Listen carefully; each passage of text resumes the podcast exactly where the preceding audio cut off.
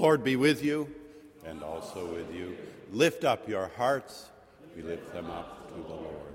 We gather in the spirit of the apostle who said, Let love be genuine, hate what is evil, hold fast to what is good, love one another with mutual affection, outdo one another in showing honor, never lag in zeal, be ardent in spirit, serve the Lord, rejoice in your hope, be patient in tribulation, be constant in prayer, contribute to the needs of the saints, practice hospitality. The liturgy, music, and homily this Lord's Day are offered in the praise of God for our gathered congregation here within Marsh Chapel, for our radio congregation across New England at WBUR 90.9 FM, and for our internet listenership now and later around the globe at WBUR.org. We welcome your prayerful material support, your written or emailed response, your self selection of forms of leadership and service in our midst. And as the Spirit moves, come Sunday, your presence with us in worship. This is the day the Lord has made. We shall rejoice and be glad in it. As we are able, may we stand in the praise of God.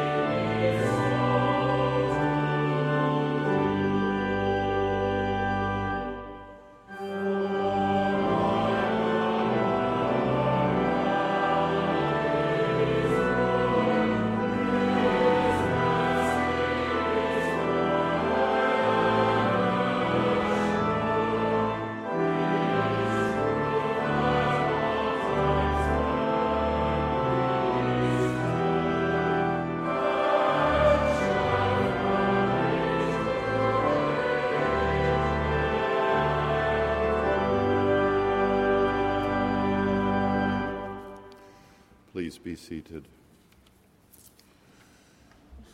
We gather as people of faith, as Christian people, come Sunday, Sunday morning to worship. It is a privilege and a joy and an honor to gather together in ordered worship. We do so this day, coming as we do to begin each week in a moment of quiet and of confession of sin, to bow, to pray silently, recognizing our fragility and our mortality. As we do so, we remember the words, the guiding, wise words of Marilynne Robinson. Theologians talk about prevenient grace that precedes grace itself and allows us to accept it. I think there must also be a prevenient courage that allows us to be brave, that is, to acknowledge that there is more beauty than our eyes can bear, that precious things have been put into our hands, and to do nothing to honor them is to do great harm. And therefore, this courage allows us, as the old ones said, to make ourselves useful.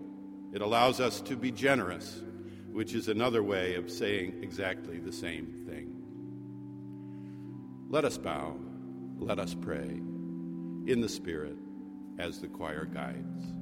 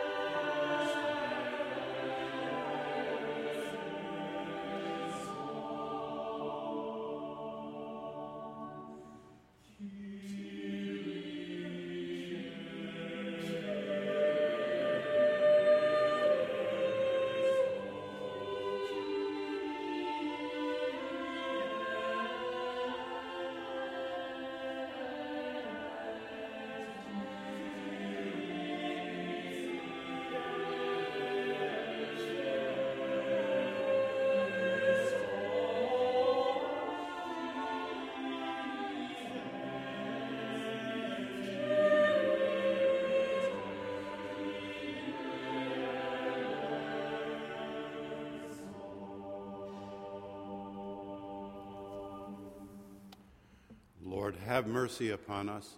Christ, have mercy upon us. Lord, have mercy upon us. Hear good news. If we confess our sins, God, who is faithful and just, will forgive our sins and cleanse us from all unrighteousness. Thanks be to God. A lesson from the first book of Samuel, chapter 8, verses 4 through 20, and chapter 11, verses 14 through 15. Then all the elders of Israel gathered together and came to Samuel at Ramah and said to him, You are old, and your sons do not follow in your ways. Appoint for us then a king to govern us like other nations. But the thing displeased Samuel when they said, Give us a king to govern us.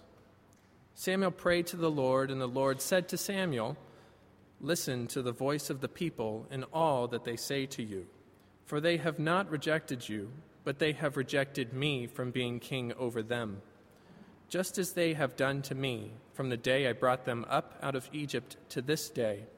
Forsaking me and serving other gods, so also they are doing to you. Now then, listen to their voice. Only you shall solemnly warn them and show them the ways of the king who shall reign over them. So Samuel reported all the words of the Lord to the people who were asking him for a king he said, These will be the ways of the king who will reign over you. He will take your sons and appoint them to his chariots and to be his horsemen, and to run before his chariots. And he will appoint for himself commanders of thousands and commanders of fifties, and some to plow his ground and to reap his harvest, and to make his implements of war and the equipment of his chariots.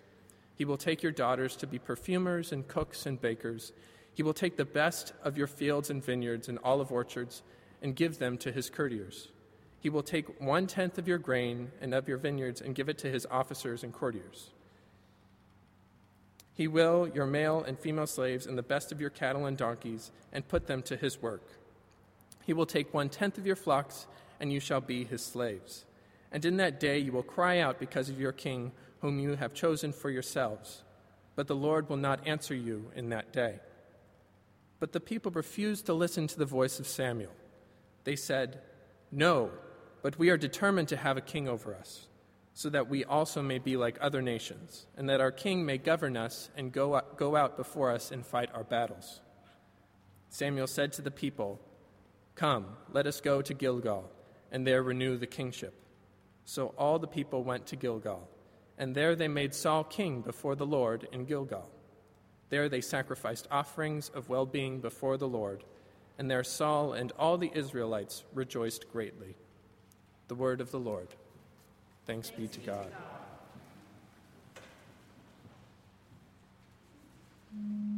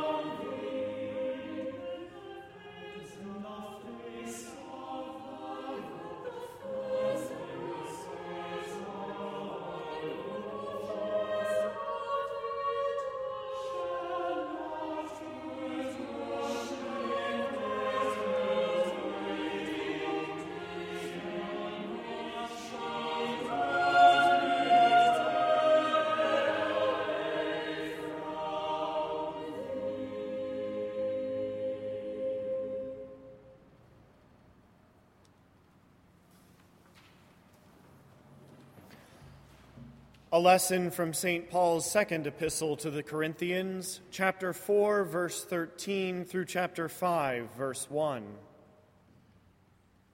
But just as we have the same spirit of faith that is in accordance with Scripture, I believed, and so I spoke, we also believe, and so we speak, because we know that the one who raised the Lord Jesus will raise us also with Jesus and will bring us with you into his presence.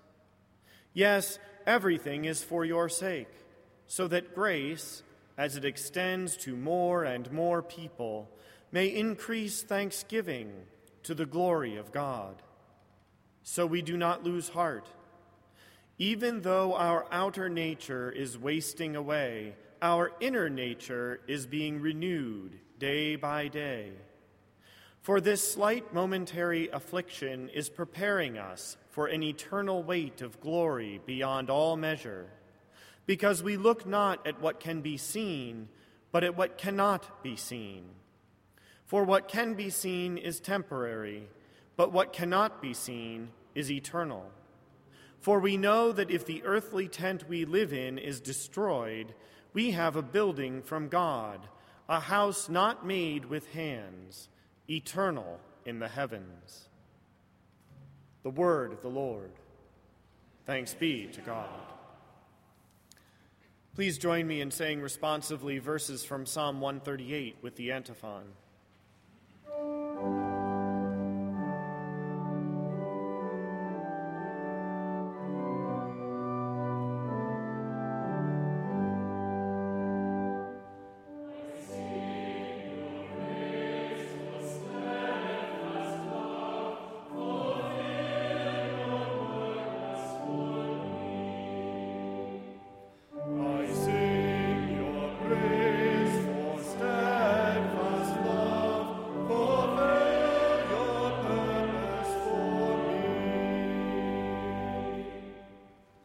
I give you thanks, O Lord, with my whole heart. Before the gods, I sing your praise. I bow down toward your holy temple and give thanks to your name for your steadfast love and your faithfulness, for you have exalted your name and your word above everything. On the day I called, you answered me. You increased my strength of soul. All the kings of the earth shall praise you, O Lord. They have heard the words of your mouth. They shall sing of the ways of the Lord, for great is the glory of the Lord. For though the Lord is high, he regards the lowly, but the haughty he perceives from far away. Though I walk in the midst of trouble, you preserve me against the wrath of my enemies. You stretch out your hand, and your right hand delivers me. The Lord will fulfill his purpose for me. Your steadfast love, O Lord, endures forever. Do not forsake the work of your hands.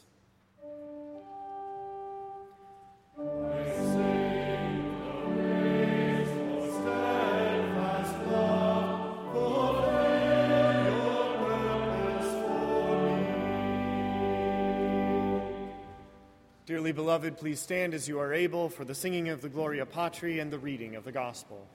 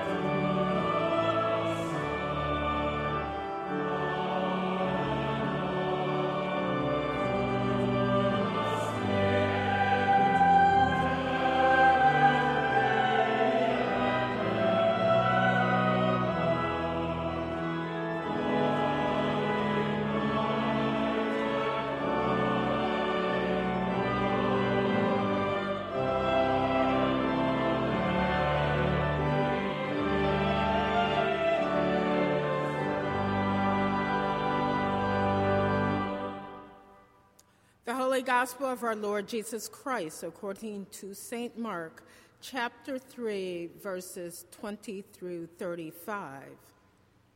Glory to you, O Lord.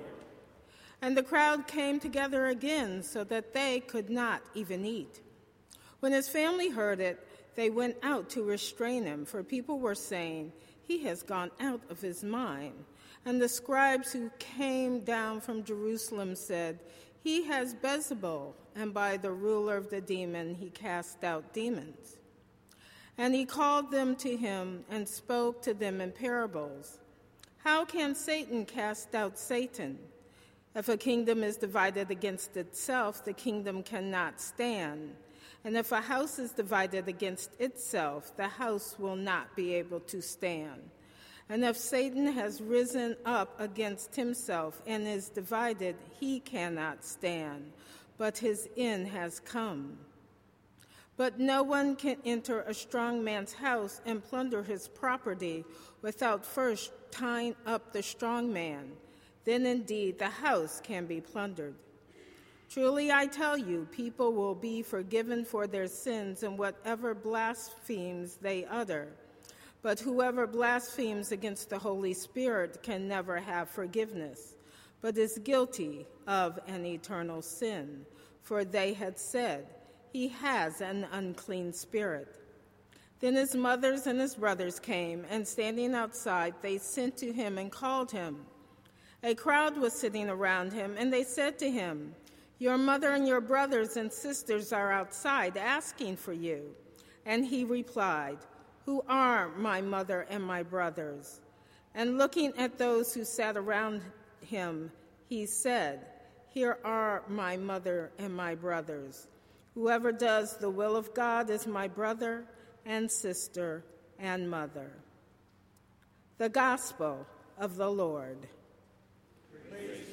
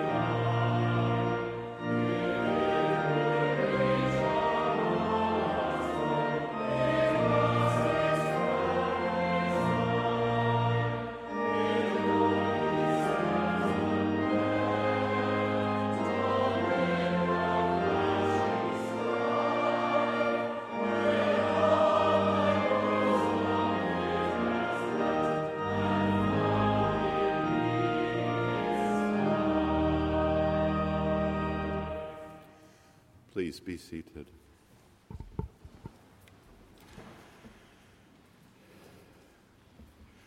Driving west on Route 90, you may have seen the new billboard which honors Abraham Lincoln and extols civility and quotes today's lesson A house divided against itself cannot stand.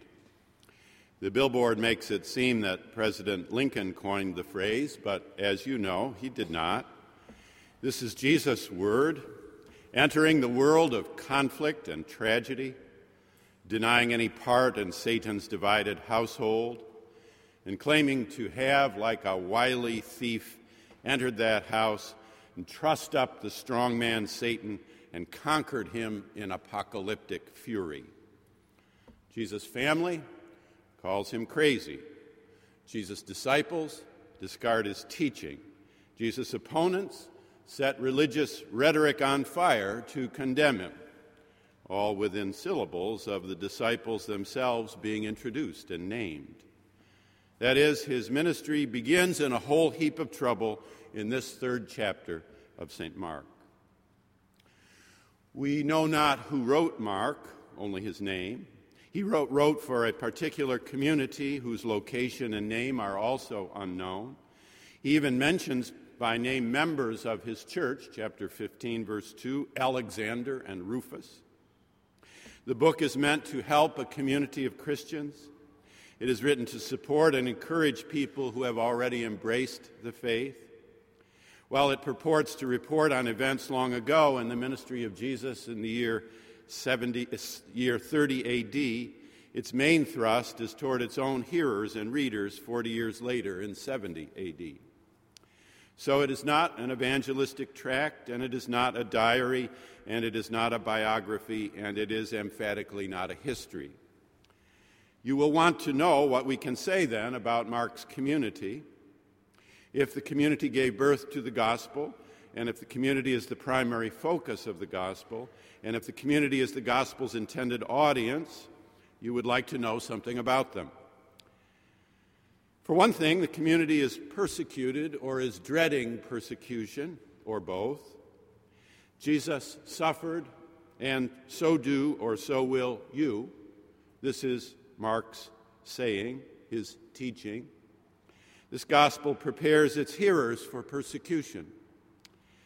For another thing, the church may have been in or around Rome, or more probably somewhere in Syria.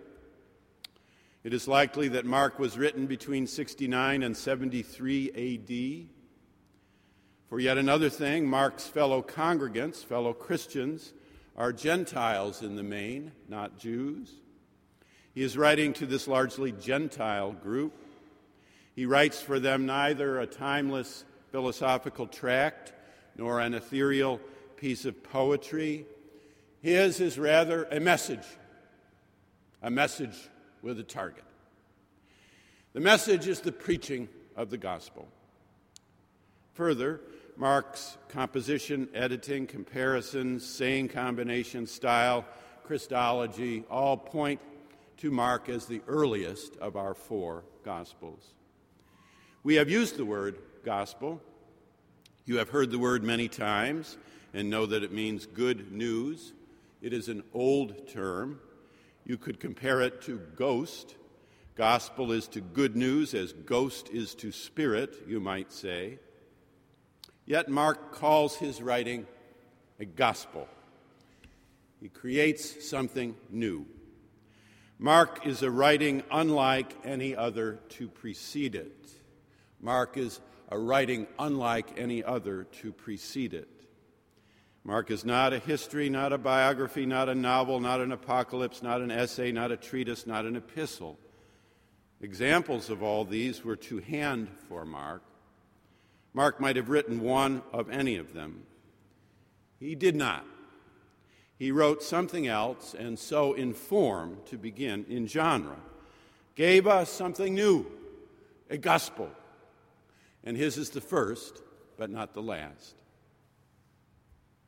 In particular, we have entered a very strange gospel land this morning in the reading of our gospel, Mark 3:20. Call it the landscape of apocalyptic, Jesus is beside himself. There is a mention of a certain Beelzebub. The teaching has recourse to a parlor debate about demons and the prince of demons. Jesus refers to there the demons casting out.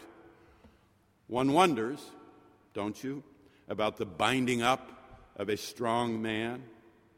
We have here frightening words about the end, about blasphemy, about forgiveness of all sins, hooray, except for one, boo hoo, the sin against the Holy Spirit, not very helpfully defined, by the way. Here is an unclean spirit. There are family members disdained. Jesus enters ministry in blistering conflict with his own followers, with his religious debating partners, and with his own family. Friends, scribes, family have this in common conflict with Jesus himself right at the get go, right at the start. That is, Jesus is an apocalyptic preacher announcing the coming of the end, the turn of the ages. We can be sure of very little about the historical Jesus, but we can be sure of this. In fact, the point of the oddly arranged set of sayings is that Jesus has arrived to shift the world from the old age to the new age.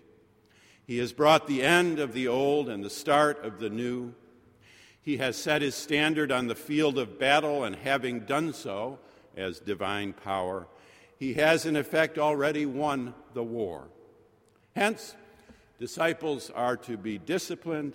Hence, family, when in revolt, is to be discredited and rejected. Hence, and especially, the old way, the old religion, is to be made new, transformed. All, that is, every and all, sin is finally forgivable. All sin is forgivable with various modes of atonement. But full on, flat out opposition to what is good in favor of what is not, to what is life in favor of what is death, to what is holy in favor of what is hellish, to what is spirit in favor of what is emptiness, this is, by definition, not forgivable. This is the sin against the Holy Spirit. That is. Forgiveness is yours as long as you do not deny the reality of forgiveness. If you do, by definition, you go unforgiven. If there is no forgiveness for anyone, anywhere, at any time, then, again, by definition, there is none for you. There are none so thin as those who will not eat. Inside the gospel, all will be forgiven. We are not the first age to hear and to see lived out the extremities of familial, religious, and cultural enmity. Our house, across the land of the free and the home of the brave, and our houses across the lower 48 and beyond may well be divided, but division we did not invent. Across these years of division, now, here, a time of forms of humiliation, now, here, and a time taste testing a sort of fascism, and so fully in need of Samuel's warning about having a king. Says Samuel, You want a king?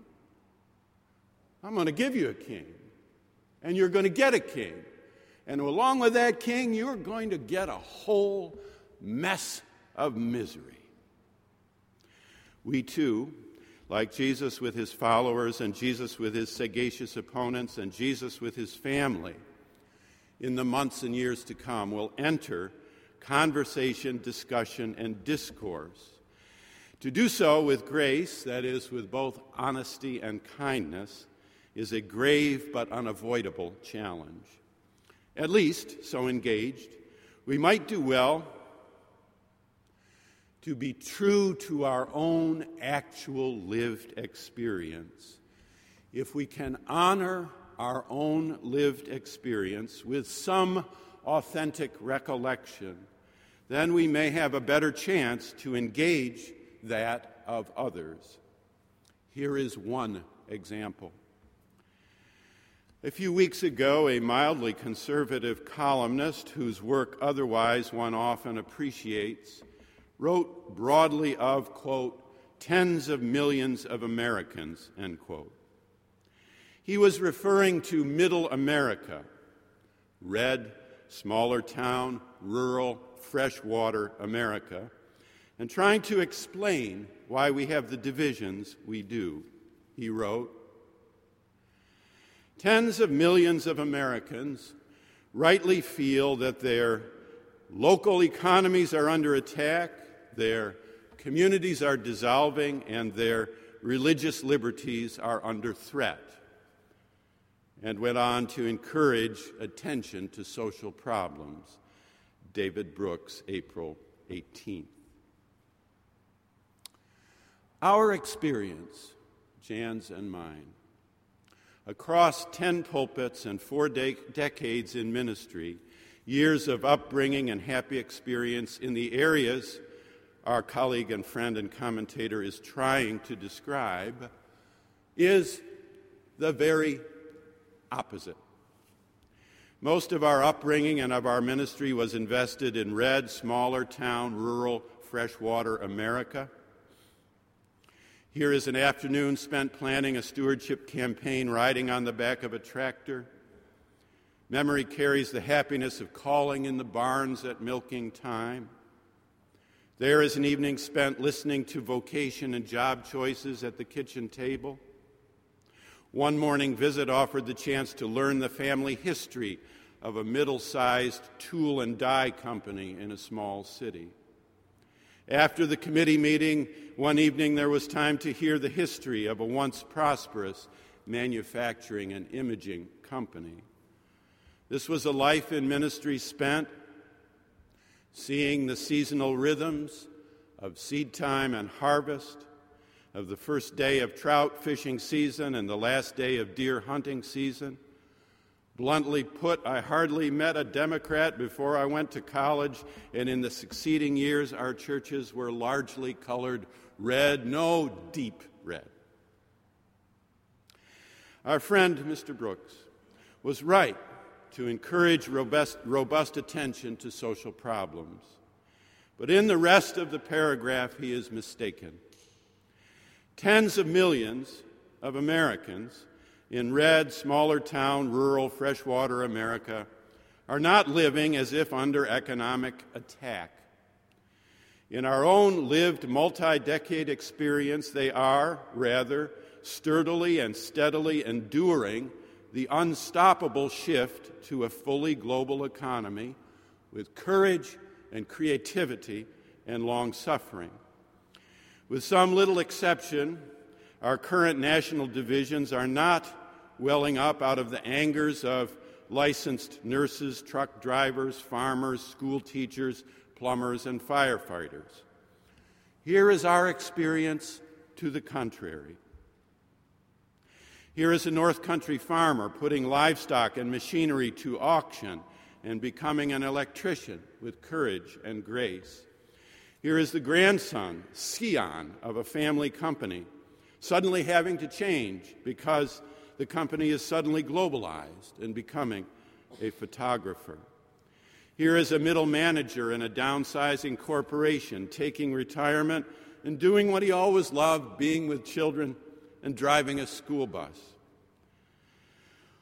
One hopes that their religious formation in the Methodist tradition that celebrates itinerancy moving about on the planet gave some support, some wind beneath the wings. Further, tens of millions of Americans are not whimpering about the loss of community. With some little exception, our house is not divided because den mothers and choir directors across the near Midwest think their communities are dissolving. They do not, and they are not. They are busy and faithful in their service to neighbor and divine as much as ever, and not dawdling around whining about dissolving communities. nor are tens of millions of Americans hand wringing about religious liberty. With some little exception, the people in our lived experience in our five rural churches, our two college town churches, our two smaller city churches are not wailing and bemoaning that their religious liberties are under threat. The Johnson Amendment has been used exactly once since 1954 in its inception in Binghamton, New York, in a case involving Operation Rescue of all places and groups. No. There is more religious liberty and religion in rural, small town, agricultural, freshwater America than there is pretty much anywhere else, and people know it, and people are glad for it. And there is not a lot of rural whooping about selling cakes or not for gay weddings. Not economic attack, not communal demise, not religion falling away. These sorts of misdescriptions caricature good people in false ways. They wrongly and unnecessarily denigrate the faithfulness and courage of many of our siblings, cousins, compatriots, and fellow citizens. If we are going to find a way toward a common hope, we will need to do so from red to blue and blue to red, unencumbered by and unshackled from such falsehoods.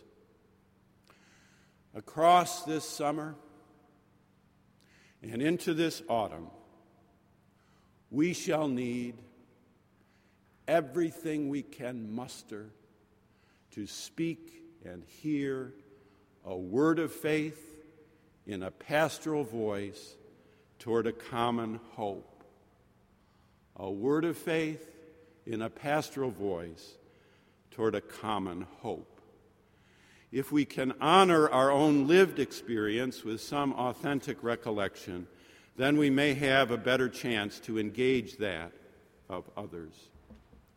Speaking of common hope and speaking of pastoral voice, we conclude with a breakfast scene from 50 years ago. June 5, 1968, began with the usual commotion in our house, a small Methodist parsonage. Two younger sisters and one younger brother arranging books, breakfast, the day's plans. Pancakes and arguments and some humor. One mother overseeing the relative chaos.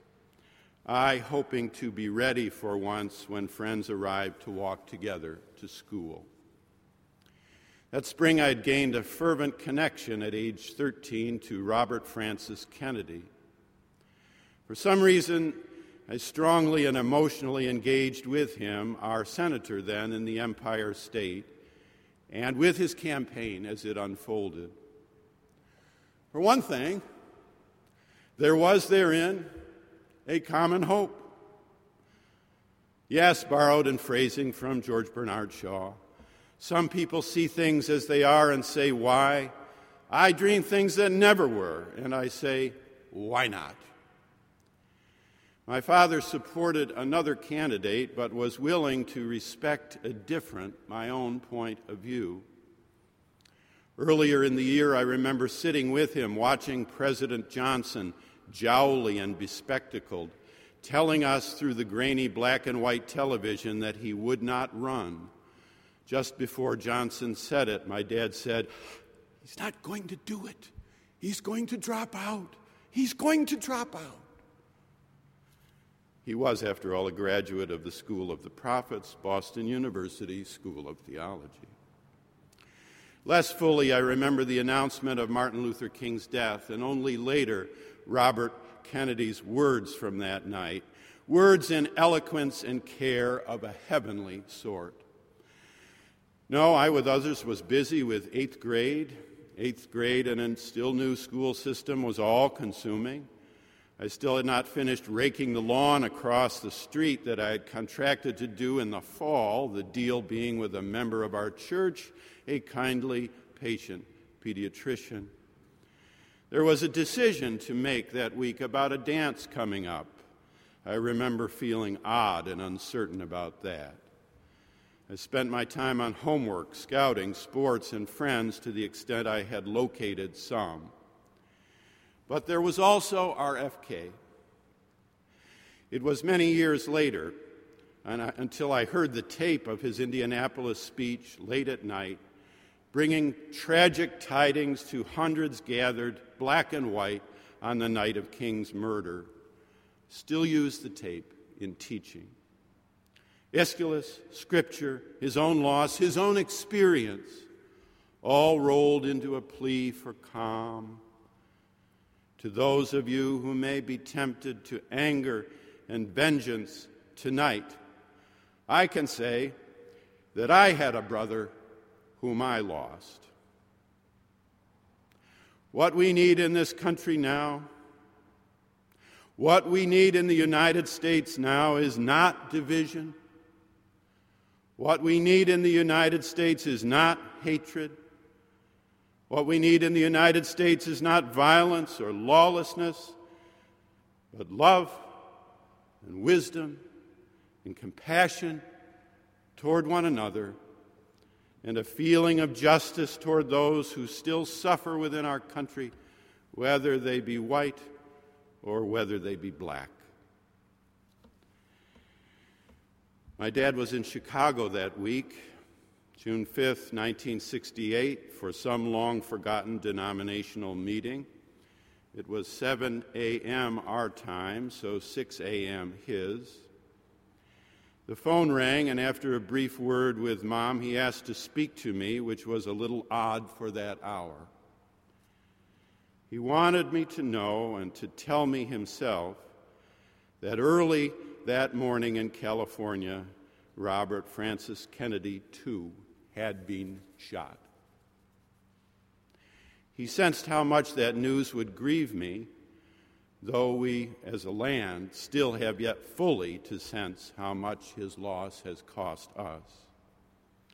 Maybe at an unconsidered sixth sense level, Dad wanted to prevent any unnecessary cynicism on my part or hardened bitterness that might sprout up, and of which there already was plenty around. Mostly, he was trying to be a good dad. And he lived and worked without ever forgetting the humble grace, the quiet power of a word of faith in a pastoral voice toward a common hope. Fifty years ago, I partly appreciated the call then. I really appreciate it now, 50 years later.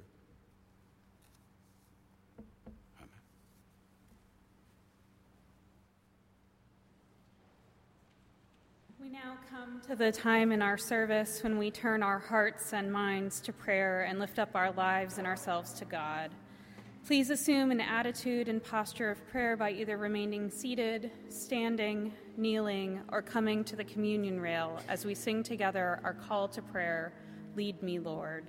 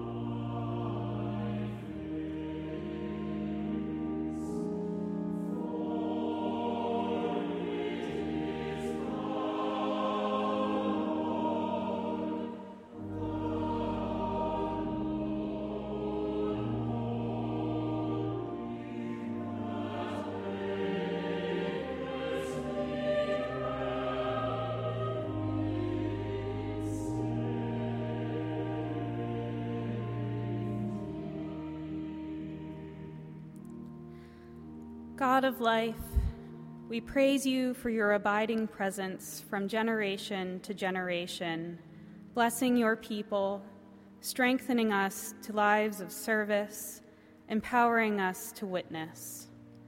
Hear the prayers we offer on behalf of your creation. I will end each petition with, Hear us, O God, and the response is, Your mercy is great. O God, strengthen your church to do your work in the world. Remind us of your eternal presence so that we may be salt and light as we share your peace and love with others. Hear us, O God. Your mercy is great. Lead us from death to life, from falsehood to truth. Lead us from despair to hope, from fear to trust. Lead us from hate to love, from war to peace. Let peace fill our hearts, our world, our universe. Hear us, O God. Your mercy is great. Help us to maintain the balance of your creation by recognizing our interconnection with the entire earth. Enable us to recognize the ways that we create damage and give us hope to change our ways. Hear us, O God. Your mercy is great. Draw leaders away from bitterness and into your ways of kindness and mercy. Help them recognize injustice and act to establish righteousness. Replace blame and malice with forgiveness and justice. Hear us, O God. Your mercy is great. Sustain all whose journey feels too hard to bear. Restore the hope of all who despair. Comfort those who are poor, oppressed, persecuted, or homeless. Heal the sick and comfort the grieving, especially those we name before you now.